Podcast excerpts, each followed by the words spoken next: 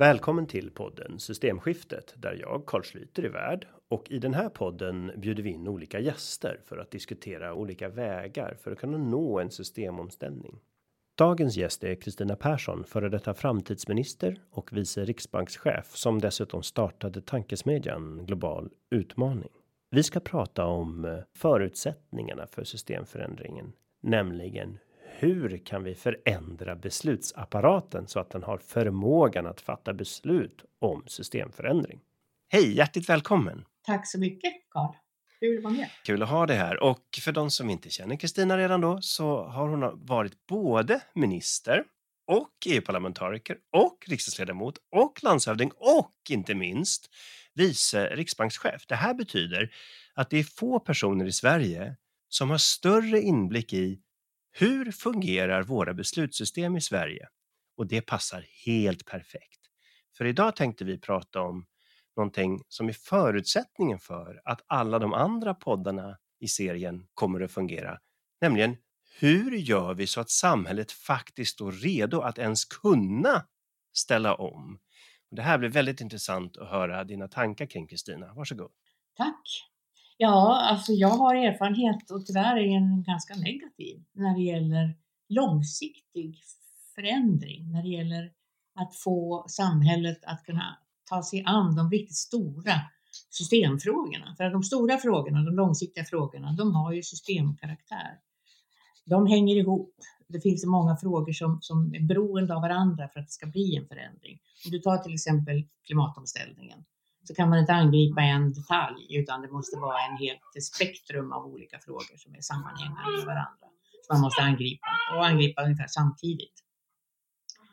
Så um, i det avseendet tycker jag inte att eh, Sveriges eh, styrning, ledarskap, ledning av förändring fungerar särskilt bra. Och det har vi ju också sett att det går väldigt långsamt när det gäller att eh, anpassa samhället till det som en ehm, netto noll utsläppssituation 2045 kräver eller en halvering till eh, 2030 eller en minskning av trafikutsläppen eh, från trafiken med 70 procent till 2030. Ja, det är ju det som är intressant och för den som undrar så har Kristinas hund också några åsikter om, om läget här och håller med. Eh, men, eh, men jag tänker faktiskt på det, för när vi har tittat på problem som vi har lyckats lösa, till exempel då minskade svaveldioxidutsläpp, mm. då är det ofta end of pipe, en begränsad del i systemet. Men det vi talar om nu, både biologisk mångfald och artkris och också ekonomisk eh, möjlig stor kris framöver, det är ju mer systemövergripande och här har vi stått sämre rustade. Det är ju precis det jag också sett från min erfarenhet i EU-parlament och riksdag. Så vad skulle du föreslå? Hur ska vi tackla det här? Hur ska vi få systemet att klara av att förändra sig så att systemförändringar är möjliga? Vad, vad skulle du rekommendera då? Alltså för det första så måste man ju högst upp i systemet och då tänker jag ju på regering och riksdag. Alltså hela det politiska systemets högsta ledning måste ta till sig det här behovet och anpassa sina sätt att arbeta eh, till behovet. Och här handlar det om inte bara att angripa system utan också hur de här olika systemen hänger samman. Vi har ett transportsystem, vi har ett eh, energisystem, vi har jordbrukssystem, vi har eh, finansieringssystem och alla de här olika systemen måste angripas i sin helhet. Och när det gäller eh, just eh, klimatförändringen, alltså alla de ansträngningar som vi måste göra för att ställa om till ett fossilfritt samhälle, så det handlar inte bara om att kunna angripa system, utan det handlar om att angripa system, flera system som är beroende av varandra, som hänger ihop. Till exempel transportsystemet, energisystemet, eh, jordbrukssystemet, det finansiella systemet. Alla de där måste man angripa samtidigt, alltså parallellt med varandra. Vi har alltså inte ett ledarskap som fungerar på det sättet, utan eh, det är ju eh, detaljerna inom systemen, inom respektive system som angrips eh, inom politiken. Och ofta gör man det dessutom på ett ganska reaktivt sätt. Man gör någonting när någonting händer som kräver förändring. Man sitter inte och planerar, man har inte en strategisk planering och handlingsplaner, utan man, man, eh, man agerar när någonting har hänt istället för att vara proaktiv. Och ska man angripa de långsiktiga problemen så är det ju just proaktivitet det handlar om. Och dessutom då den här väldigt övergripande strategiska blicken över hur samhället i sin helhet fungerar. För när det gäller klimatomställning så är det ju samhället som helhet som det är fråga om. Det är ju intressant om man tittar på de beslut som behöver fattas. Då är det ju fortfarande som du säger, jag, jag tittar på den trafikplanering som Trafikverket just har gjort som utgår från ökad vägtrafik. Jag tittar på de energiplaner som finns som utgår från ökad energianvändning och just nu har vi ett finanssystem som gynnar ökad skuldsättning. Och vad jag känner ibland är att man inte riktigt ser de här systemgränserna som naturen sätter upp för oss. Att vi har en begränsad markyta. Ekologiska system behöver tid och plats och vi ger inte dem det. Vad är det man skulle då kunna se på förändringar i de här olika systemen? Eller framförallt, vad kan en regering göra om man nu ska ändra allt det här? Vad skulle en regering behöva göra för att kunna göra det ens? Alltså man måste ju, det första man måste göra är att formulera vad är det för problem man ska lösa.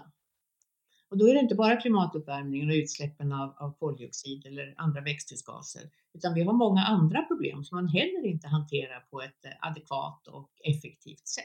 Eller humant sätt skulle man kunna säga också. Och det handlar om till exempel hur unga, ungas hälsa, psykiska hälsa, kriminalitet, problem som hänger ihop med uppväxten. Eller det handlar om eh, hälsosektorn där man inte angriper sjukdomar kanske på det mest effektiva sättet alla gånger. Eh, där, där olika sektorer inte samarbetar med varandra för att kunna lösa de problem som människor råkar ut för. Det kan handla om, om många andra frågor också. Till exempel så när det gäller boende och byggnadsplanering så handlar det också om en helhet som ska fungera. Där är det lite bättre kanske därför det finns stora privata aktörer som tvingar fram en samverkan med, med samhället, med kommuner och stat. Men eh, om man tittar då på, om vi fortsätter att ta då klimatuppvärmningen och bekämpningen av utsläppen som, som, eh, som ett, det bästa exemplet, därför det är dels aktuellt och, därför är, och det är dessutom så stort, alltså brett. Så vad man behöver göra är formulera och vara ense om problemen och det har man ju faktiskt redan gjort. Man är ju ense om problemen och man har formulerat vart man vill komma. Man har en vision, man har mål, man har lagt fast vart man vill vara. Man kan vässa målen, man kan i takt med att man lär sig mer om det faktiska problemet höja ambitionsnivån. Men, men, men man vet vart man ska. Och, då, och det handlar ju om att det finns en bred samstämmighet om detta. Det är ju första steget. Och när man har tagit detta första steg, då måste man fråga sig, vad är det för instrument vi behöver? Vad är det för medel vi behöver? Hur, vad är det som måste förändras? Vad är det för hinder som finns för att nå målet? Och när man har identifierat hindren, så kan man börja angripa också, att förändra dem, ta bort dem. Och man kan ju då också identifiera vilka aktörer det är som äger medlen, äger vägarna till att ta bort hindren. Och därmed också äger eh, medlen för att ta bort dem. Och inleda, ha en organisation som innebär att man samarbetar mellan sig, alla de olika aktörer som har betydelse. Och det handlar ju när det gäller klimatfrågan om en mängd olika myndigheter olika departement. Det kanske är, jag vet inte hur många departement, åtta, nio, kanske alla departement skulle man kunna säga, har en roll. Och väldigt många myndigheter har en roll. Men den här samordningen och det här ledarskapet för att samordna en process för förändring, det existerar ju inte. Det finns inte en organisation för det samverkan, den samverkan. Man har ingen myndighet som man kan vända sig till och säga fixa det här nu med det hinder som en icke fungerande finansieringsmodell för omställningen innebär. Se till att ordna så att eh, privat kreditmarknad eh, och, och fondbolagen bidrar till finansieringen av omställningen. Man har inte en arbetsförmedling som, som har uppdrag att vara förebyggande. Se till, var kommer de nya jobben? Var försvinner, de nya, var försvinner jobben? Vilka glapp kommer att finnas mellan kompetensnivån hos människor som ska arbeta i den nya ekonomin som kommer att växa fram i spåren på omställningen. Om tio år så har vi en massa jobb som har försvunnit och så har vi nya som har tillkommit. Och det är inte bara på grund av klimatomställningen. Det är också på grund av digitaliseringen som har en roll att spela också i klimatomställning, men även utanför klimatomställning. Apropå digitalisering så just nu spelar vi in den här intervjun på distans och det har hittills verkat gått ganska bra. Men jag tänkte på det här att samhället måste ställa om och att olika aktörer måste samverka. Jag tänker på en del hinder för det upplever jag är att ansvarsutkrävandet blir väldigt pappersbaserat istället för jag hörde någon gång i en intervju att du sa att vi behöver en, ehm, en utmaningsstyrd organisation där vi använder kreativitet och samverkan och entreprenörskap har du sagt. Det tyckte jag var rätt intressant för om man tittar på så motverkar vi ju faktiskt direkt kreativiteten med New Public Management som detaljstyr alla människor, ska pricka av bockar och tydligt exakt utvärderas efter en mall mm. istället för att använda kreativitet för att ha en eh, lösning på de problem man är satt att lösa. Vad har du för idéer kring hur skulle man kunna ändra styrningen så att den här kreativiteten frigörs och hur skulle man kunna bidra till samverkan? En sak som jag ser väldigt skild i Sverige från, det är hur medarbetarägda företag, där det inte blir en konflikt mellan vd som anställer arbetarna och så har man en inbyggd konflikt, utan där de som arbetar i bolaget äger det och anställer sin vd, att man då hamnar på mer samma plan. Eh, det är ett, en form av samverkan vi kommer att prata mer om, men jag skulle gärna vilja höra dina idéer kring det här. Mm, jo, men det stämmer ju. Alltså offentlig sektor har en otroligt viktig roll att spela för omställningen. Till att börja med upphandlar vi årligen för ett värde av någonstans kring 800 miljarder tror jag. Ja, det är, man brukar säga 16 procent tror jag, BNP ungefär. Ja, jag tror att det är någonstans där, 700-800 miljarder. Och använder man den kraften, den makten som ligger i den upphandlingen till att styra rätt, styra bort från fel produkter till rätt produkter eller till rätt processer från fel processer, Eh, så public, New Public Management är ju en katastrof i det sammanhanget. Som är liksom det första som man måste på allvar skrota. Man har pratat om det men man har inte gjort så mycket utan det fortsätter ju att fungera. Man söker det billigaste, kortsiktiga lösningar och billiga lösningar istället för bra lösningar.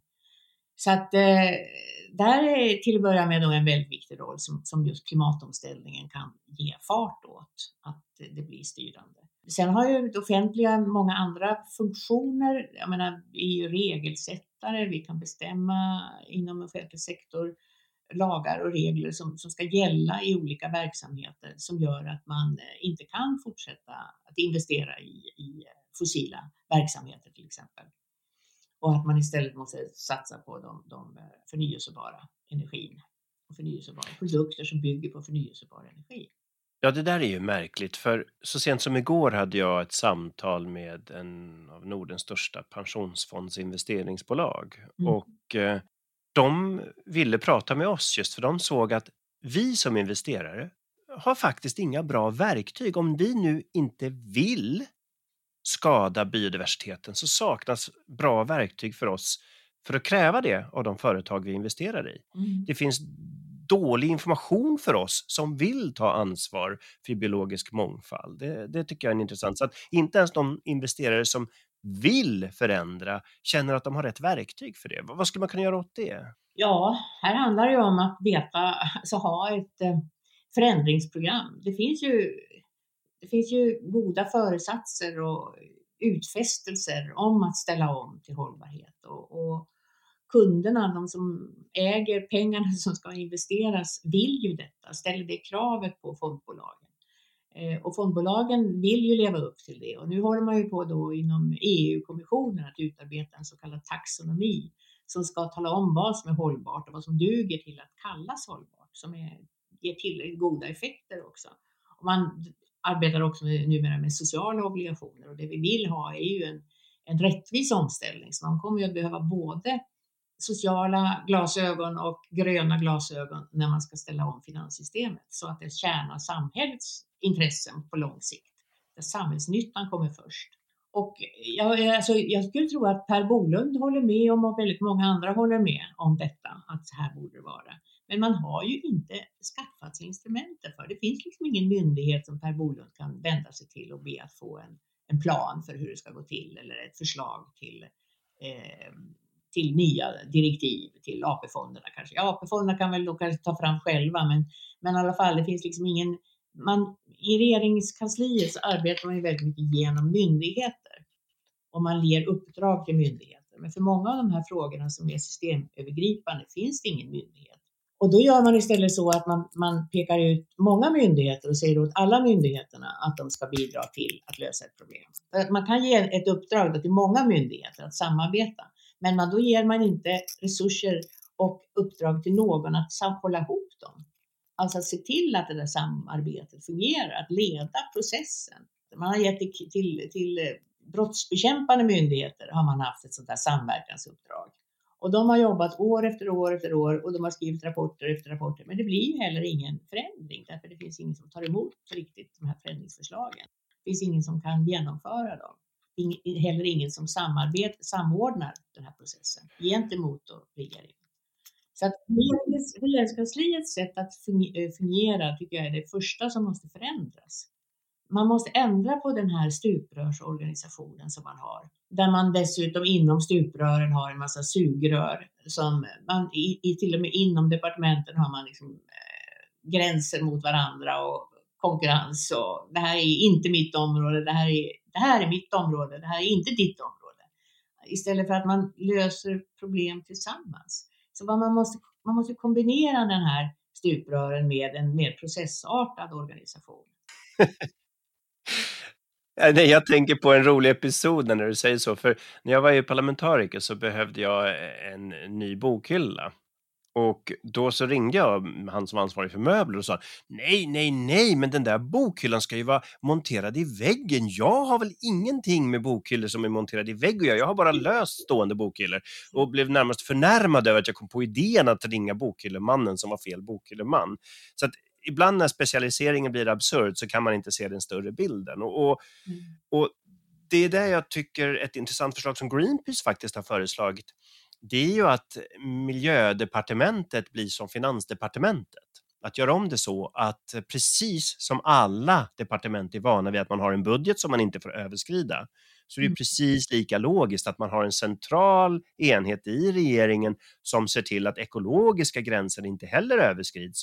Och om någon myndighet planerar då ökad vägtrafik eller någonting annat som skulle slå ut målen, att nå målen, ja då kommer det här departementet säga nej, nej, nu överskrider ni budgeten.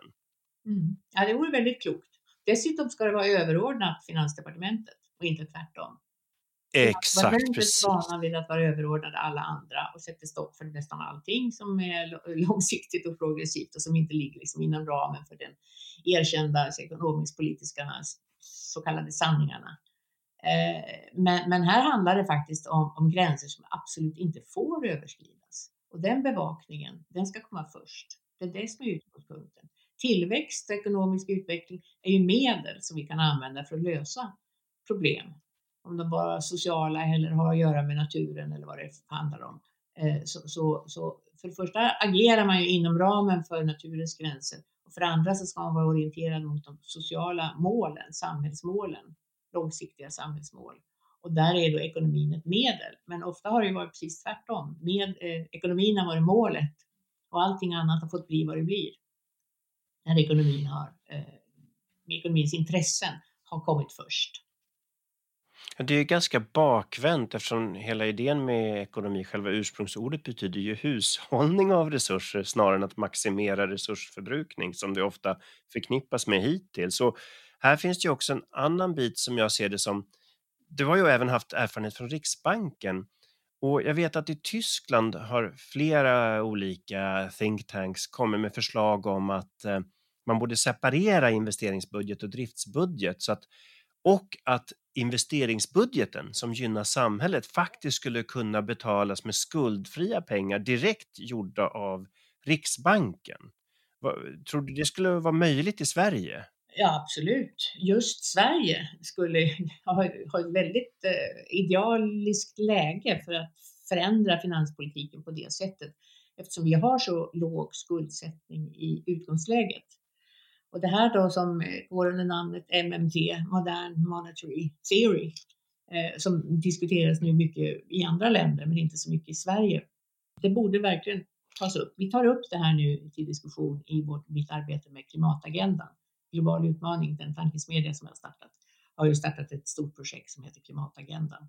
Och just detta ska vi ha eh, en, liten, en rapport om och en diskussion om. Det låter ju väldigt spännande eh, för eh, just nu pågår det ju faktiskt en reform av Riksbanken och jag är lite förvånad att man inte tar upp dels sådana tankar och även det här med hur, som jag ser ett problem med att de pengar som skapas idag är till stora delar skuldpengar skapade där penningmängden ökar via de privata bankerna och då blir det alltid skuld och skuld måste ju betalas någon gång och den blir ju då beroende av tillväxt för att kunna betalas, annars mm. kollapsar finanssystemet. Och en teori är det här Chicago School Revisited där man föreslår att man ska ha full reserve banking, att, att bankerna måste ha full reservkapitaltäckning, vilket då innebär att varje ny peng skapas av Riksbanken istället och det skulle ju gynna då på ett par olika sätt, men ett av dem är ju då att dels skulle ju staten få en liten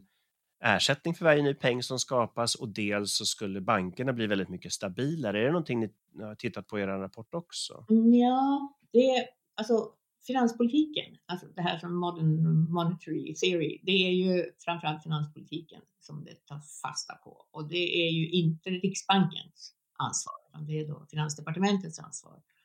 Och det, det är ju då framförallt finanspolitiken som måste göras om. Så att man till exempel som du säger Carl, eh, separerar driftsbudget från investeringsbudget. Självklart ska man kunna låna till investeringar. Det tycker jag var ett misstag när man tog bort, förut var det ju fram till, jag tror det var 70-talet, eller hade man separerad drifts respektive investeringsbudget i staten. Men eh, av någon anledning som jag nu inte kommer ihåg om man ansåg att det var ett sätt att begränsa utgifterna mera alltså man la ihop det här. Nu är det ju dags eftersom vi har en period framför oss när vi behöver göra så stora investeringar i omställning att eh, lägga om eh, systemet i det avseendet och eh, tänka nytt också när det gäller att se att begränsningarna för eh, vad vi, hur mycket vi kan investera, det är ju den reala ekonomin. Det är ju tillgången på resurser, arbetskraft framför allt. För har man inte tillräckligt med arbetskraft och försöker genomföra stora ökningar av aktiviteten i en ekonomi så riskerar man ju att få inflation. Så inflationen är ju fortfarande en begränsning och det är där som Riksbanken har sin speciella roll. Att eh, se till att eh, inflationen inte går över 2% eller inte, ja, inte hållbart i alla fall, på det längre sikt ligger mycket över den nivån. Och som du sa tidigare då så finns det ju även absoluta begränsningar i form av de krav som naturen ställer på ja, fungerande ekosystem och klimat. Och de är ju alltid först, annars de kan man inte överskrida. Man kan Nej. inte förhandla kring de sakerna. Nej, det slår ju tillbaka förr eller senare. Så, det... så om vi då tittar på, man skulle kunna organisera om regeringsarbetet så att de här fundamentala systemgränserna övervakas, kontrolleras och sen då kan man se till att man får samverkan kring de saker som man vill uppnå. Men samhället utanför regering och stat, eh, det har vi ju båda lite erfarenhet av. Vad, vad ser du, hur skulle man kunna få mer bidrag därifrån för att kunna nå en tillräckligt snabb omställning? Och då tänker jag inte bara på det teoretiska utan rent praktiskt och kanske även eh, hur får man människor att vilja ha en omställning, att, att gå med på det? Jag tror alla som har förstått allvaret i klimatuppvärmningen vill inget hellre än förändring. Sen vill ju alla förstås att eh, det ska vara en rättvis omställning så att inte, särskilda, inte vissa personer drabbas på ett eh, orättvist sätt. Eh, till exempel när jobben försvinner så måste man utbilda människor till ny, nya, ny kompetens. Så arbetsmarknadspolitiken och eh, kompetensutveckling, vuxenutbildning kommer att vara väldigt viktiga i klimatomställningen. Det är ett sätt att eh, garantera en, en, en smidig och rättvis omställning. Helt enkelt att man i tid skolar om de personer som förlorar jobben. Det kommer inte behövas några fordonsmekaniker som kan eh, sådana här motorstyrda bilar eller vad heter det? Ja, Förbränningsmotorer. Ja, just det. Man behöver man som kan elektriska, alltså batteridrivna fordon. Och, och, det finns ju inte alls tillräckligt många idag och de och de utbildningar som finns är heller inte liksom fulla, utan man måste se till att eh, människor i tid också då söker sig till rätt slags utbildningar. Eh, och det här är ju det här är ett område som Sverige traditionellt har varit duktiga på, så det borde vi klara av. Ja, och ett av våra kommande avsnitt ska precis handla om arbetsmarknad, arbetstid och dess koppling till utsläpp. Att eh, vi kan inte jobba hur mycket som helst för då, då tjänar vi så mycket och då producerar vi så mycket att då slår vi ändå i systemgränserna och eh, just den här fundamentala tryggheten. Ett annat av våra avsnitt kommer att handla om basinkomst där vi tittar på hur kan man skapa den fundamentala tryggheten som gör att man vågar ge sig i kast med stora förändringar mm. och veta att man ändå alltid landar på fötterna. Det, det är också viktigt. Mm. Och du talade tidigare om det här med psykisk ohälsa bland unga. Jag känner i min omgivning att de unga som idag är oroliga för sin framtid är det just för vår brist på förmåga att ta tag i. Det är inte själva problemen i sig man oroar sig för, utan känslan av att samhället inte tar dem på allvar och inte fokuserar på att lösa de största problemen. Absolut, jag tror det har en, eh, en, en stor betydelse för varför unga och även andra än, än, än de unga är så ointresserade av de politiska partierna just nu. Att man inte känner att politikerna ägnar sig åt de frågor som är allra viktigast. Så att eh, för att rädda det politiska systemet och därmed också demokratin så måste man ha en bättre överensstämmelse mellan människors upplevelse av vad problemen är och hur systemen fungerar, hur det liksom övergripande och offentliga systemet arbetar. Och, och jag måste ju säga att på många håll i, i i samhället som fungerar bättre än på statlig nivå. Jag tycker att i många städer så pågår ett arbete som är effektivt och bra där man samverkar för att lösa problem. Alltså kommuner som ligger långt framme när det gäller omställningen till, till fossilfritt samhälle till exempel. Och även inom näringslivet så börjar det komma en, en starkt engagemang för omställning. De ser ju att det här kommer, det här är nödvändigt och det ligger i deras intresse att ligga tidigt ute för då kommer de att, att stå starka i konkurrensen på, mark på världsmarknaderna om de är tidiga. Så att en otålighet i hela samhället som riktas mot staten för att det inte händer tillräckligt. När det gäller att bygga ett elsystem som producerar alltså eh, förnyelsebar energi tillräckligt stor omfattning för att kunna tillgodose de behov som kommer att finnas. Det är ju inte bara transportsystemet som kommer att elektrifieras, det är också industrin som kommer att genomföra stora förändringar så kommer du efterfråga mycket mer el. Och det där är någonting som de flesta jag upplever kan förstå, just det här att man måste ställa om den typen av saker. Vad jag upplever ofta har mindre förståelse för är den övergripande systemkravet på att inte gå över olika gränser och därmed också acceptera att man inte kan öka allting utan att har större fokus på att minska behov av elförbrukning, energieffektivisering, logistiksystem som kräver mindre transporter eller mindre energi, mm. delningsekonomi där vi inte alla behöver ha varsin borrmaskin som vi använder en halvtimme aktivt under dess livstid utan att man delar mer på saker. Den typen av omställningar tycker jag det är alldeles för lite fokus ja, på också. Vi tittar också på, vi, vi skulle också vilja utveckla former för cirkulär ekonomi och där handlar det också om affärsmodeller som måste fungera. Ett annat sätt att arbeta. Idag slänger vi ju en massa värdefulla saker. Alltså vi, eh, och det gäller både konsum, konsumentvaror som, som, som kläder, men det gäller också inom industrin när det till exempel är dyrare att köpa en eh, cementbetong som är eh, tillverkad på återanvänd byggnadsmaterial än att köpa nytt. Och det är klart, det är oerhört svårt att få till då en cirkulär ekonomi och en materialbesparande ekonomi, en, en hushållning med resurser, om det är på det här sättet. Just den typen av problem känns det som att det ändå finns en ganska enkel lösning på. Det är de politiska styrmedlen som skulle kunna göra att, att använda nya resurser helt enkelt kostar mer. Det ska, det ska inte löna sig att hämta allting från naturen. Exakt, men det har inte skett, inte tillräcklig omfattning. Och eh, här har du också problemet med att eh, ett land har svårigheter att eh, gå före andra länder därför att man då tappar i, ja, att man är rädd att förlora konkurrenskraft. Men nu har vi kommit så pass långt och i medvetenheten så att det kan vara precis tvärtom. Att det är den som ligger före som kommer att vinna. Ja, och kanske når vi till slut en punkt där samarbetskraft anses minst lika viktigt som konkurrenskraft. Jag tycker mycket av de processer som finns i ekonomin idag ställer människa mot människa och, mm. och sektor mot sektor.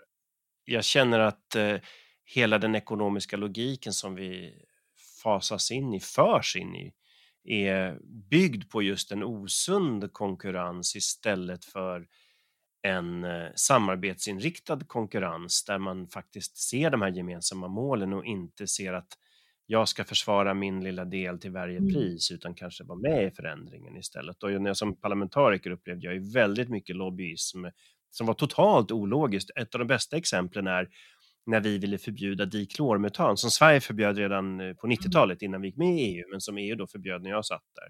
Och eh, då var motargumentet från ett av de tyngsta företagen som tillverkar det här då att ja, ja, det här måste finnas kvar.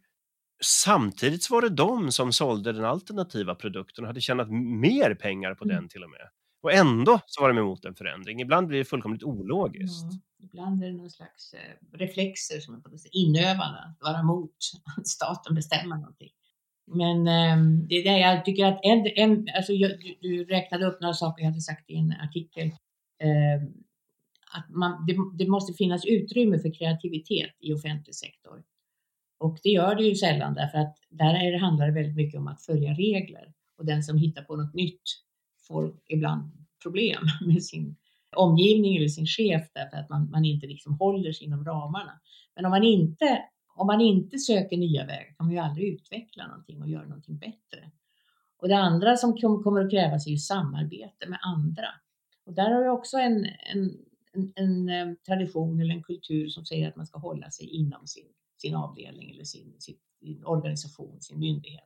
Att man ska inte söka samarbeten med andra. Eh, I offentlig sektor så är, har det liksom ansetts lite fult att man ska samarbeta med näringslivet. Men näringslivet har ju ofta kunskaper som man behöver för att hitta nya lösningar. Och eh, den här entreprenöriella staten som jag också efterlyser, en stat som kan utveckla, eh, den är, har ju inga former. Det finns liksom inga institutionella former för en entreprenöriellt beteende inom staten, inom statsförvaltningen. Och det är det som man måste då hitta eh, former för genom det här jag kallar en, en processorienterade arbetssätt för samverkan över eh, myndighetsgränser. Som har samma tyngd som, som den här eh, mera vertikala organisationen. Och förutsättningen för att det i sin tur ska fungera, det är ju att ledningarna har som sin främsta uppdrag att värna förändringen att stå i ledningen, i spetsen för det här processartade förändringsarbetet som är då systemförändrande. Och, jag skulle ju då säga att i vår bolagsstyrning i Sverige så ligger vi efter. Eh, eller det, det är inte jag som säger utan det är Sofie Nachemsson som är doktor på eh, bolagsstyrning i Handelshögskolan som har analyserat Sveriges eh, aktiebolag mm. och börskoden för att registreras mm. på Stockholmsbörsen. Och båda de ligger långt efter andra västerländska länder vad gäller att inkludera eh, stakeholder economy eller då intressentbaserade mm. impact på, på företag och även miljökrav. Så att Sverige är här väldigt långt ifrån och en förutsättning för att vi ska kunna ha ett, ett bra samverkan är just att man också sätter upp ramar för företagen att eh, ja, ni ska också bidra till samhällsintresse, precis som det står i Tysklands mm. lagstiftning. Även här ligger Sverige mm. efter och om vi gör den förändringen, då tror jag också det blir lättare att få stöd för att samverka med företag när de också spelar efter de systemregler och gränser som, som vi har satt politiskt för naturpåverkan och annat. Vi ligger efter också när det gäller löntagarägande som ju också skulle, eller personalägande kooperativa lösningar. Det är lite förvånansvärt, men så är det faktiskt. Och det är ju inte någon kommunism vi talar om här, utan det är ju 16 miljoner människor i USA som jobbar i den mm. typen av bolag. Så det är ju, det är ju inte någon slags vänsterutopiskt, utan det är ju mer det här som vi har ta talat om en del, demokrati, samverkan och samarbete för mm. gemensamma mål. Absolut. Nej, alltså det kommer ju inte ske någonting eh, på ett avgörande plan för ett mer systemorienterat arbetssätt om inte då staten bestämmer sig för att organisera sig själv annorlunda. Och då skulle man ju behöva att nästa statsminister, eh, eller den nuvarande statsminister, vilket det nu blir, tar initiativet till en stor utredning för att, för att klargöra hur ska, vi, hur ska vi möjliggöra för staten Sverige att eh, ta hänsyn till och lösa de stora utmaningarna i tid i framtiden? Hur ska vi vara organiserade för att på bästa sätt eh, möta de stora förändringar som ligger framför oss när det gäller både klimatomställning och när det gäller digitalisering och det gäller hoten mot mm, ekologi, biosystemen. Det, det är liksom nödvändigt. Alltså man måste alltid ha en ledning som accepterar det som sker längre ner. Annars blir det hela tiden hinder på vägen för de som försöker förändra längre ner. Jag, jag, kan inte hålla med mer än om att jag är lite trött på toppstyrning i detaljfrågor i min erfarenhet från arbetslivet ibland. Men vi försöker alltid avsluta varje poddavsnitt med en lösningsorienterad sammanfattning. Och jag tycker vi har redan varit inne på en hel del. Mm just att ställa om finanssystemet till de ekosystemramar vi har, att regeringsarbetet övergripande ska kontrolleras utifrån miljö och sociala aspekter så att de inte överskrider de mm. ramarna. Att New Public Management snarare bör ersättas av en kreativitet i offentlig sektor, en problemlösningsorienterad kreativitet. Och du har tagit upp ett bättre samarbete med externa intressenter som företag för att nå de här gemensamma målen. Är det några fler saker som du tycker att vi bör tillägga nu innan vi alltså I den här förändringsprocessen som jag ser framför mig så, så måste det finnas en, en, en samordnande kraft. Och den samordnande kraften måste ju vara statsministern i ett system. Och det betyder då att i Sverige så måste statsrådsberedningen bli mycket starkare och mycket mera ska säga, intellektuellt välrustad för analys och strategisk framförhållning. En förstärkning av eh, statsministerns roll skulle behövas. Och eh, i ledningen för den nya slags organisation som jag talar om och som jag kallar horisontell, och horisontellt governance på horisontell nivå som matchar den här starka stuprörsvertikala nivån. Det tror jag är absolut nödvändigt för att vi ska kunna organisera Eh, samhället på ett tillräckligt effektivt och entreprenöriellt och lösningsorienterat sätt eller utmaningsdriven eh, organisation. En som tar fasta på det som är viktigt att lösa och som, som prioriterar rätt i frågorna. Det låter ju nästan som att man tycker att vetenskapligt baserade eh, begränsningar för samhällets påverkan på sin omgivning och att ekonomin ska hålla sig inom de ramarna och att politiken ska se till att alla de processer som man leder och finansierar leder till att vi håller oss inom de ramarna. Det känns ju inte som helt omöjligt att vi ska börja anpassa oss till verkligheten istället för att leva i en illusion om att anpassa verkligheten till vår ekonomi. Det borde ju gå att göra. Absolut. Jag menar, allt annat är ju att ge upp. Om man inte tror att det går, då måste man ju ge upp om möjligheterna att lösa viktiga och stora problem för människorna både du och jag vet vilken sida vi tillhör i det där, för jag, min bild är att vi har rätt envist jobbat genom mm. åren. Jag tackar otroligt mycket för din, eh, din, vårt samtal idag och det var väldigt trevligt att vi kunde få ha dig som gäst mm. i vår podd. Tack ska du ha. Tack för att ni lyssnade på dagens program som gjordes av Greenpeace, där producent är Alexia Fredén, ljudtekniker är Christian Åslund och värd är jag, Carl Schlyter. I nästa avsnitt träffar vi Christer Sanne som är docent från KTH och samhällsforskare som har ägnat en stor del av sitt liv åt att prata om hur arbetslivet och arbetstiden kan ställas om för vårt gemensamma bästa.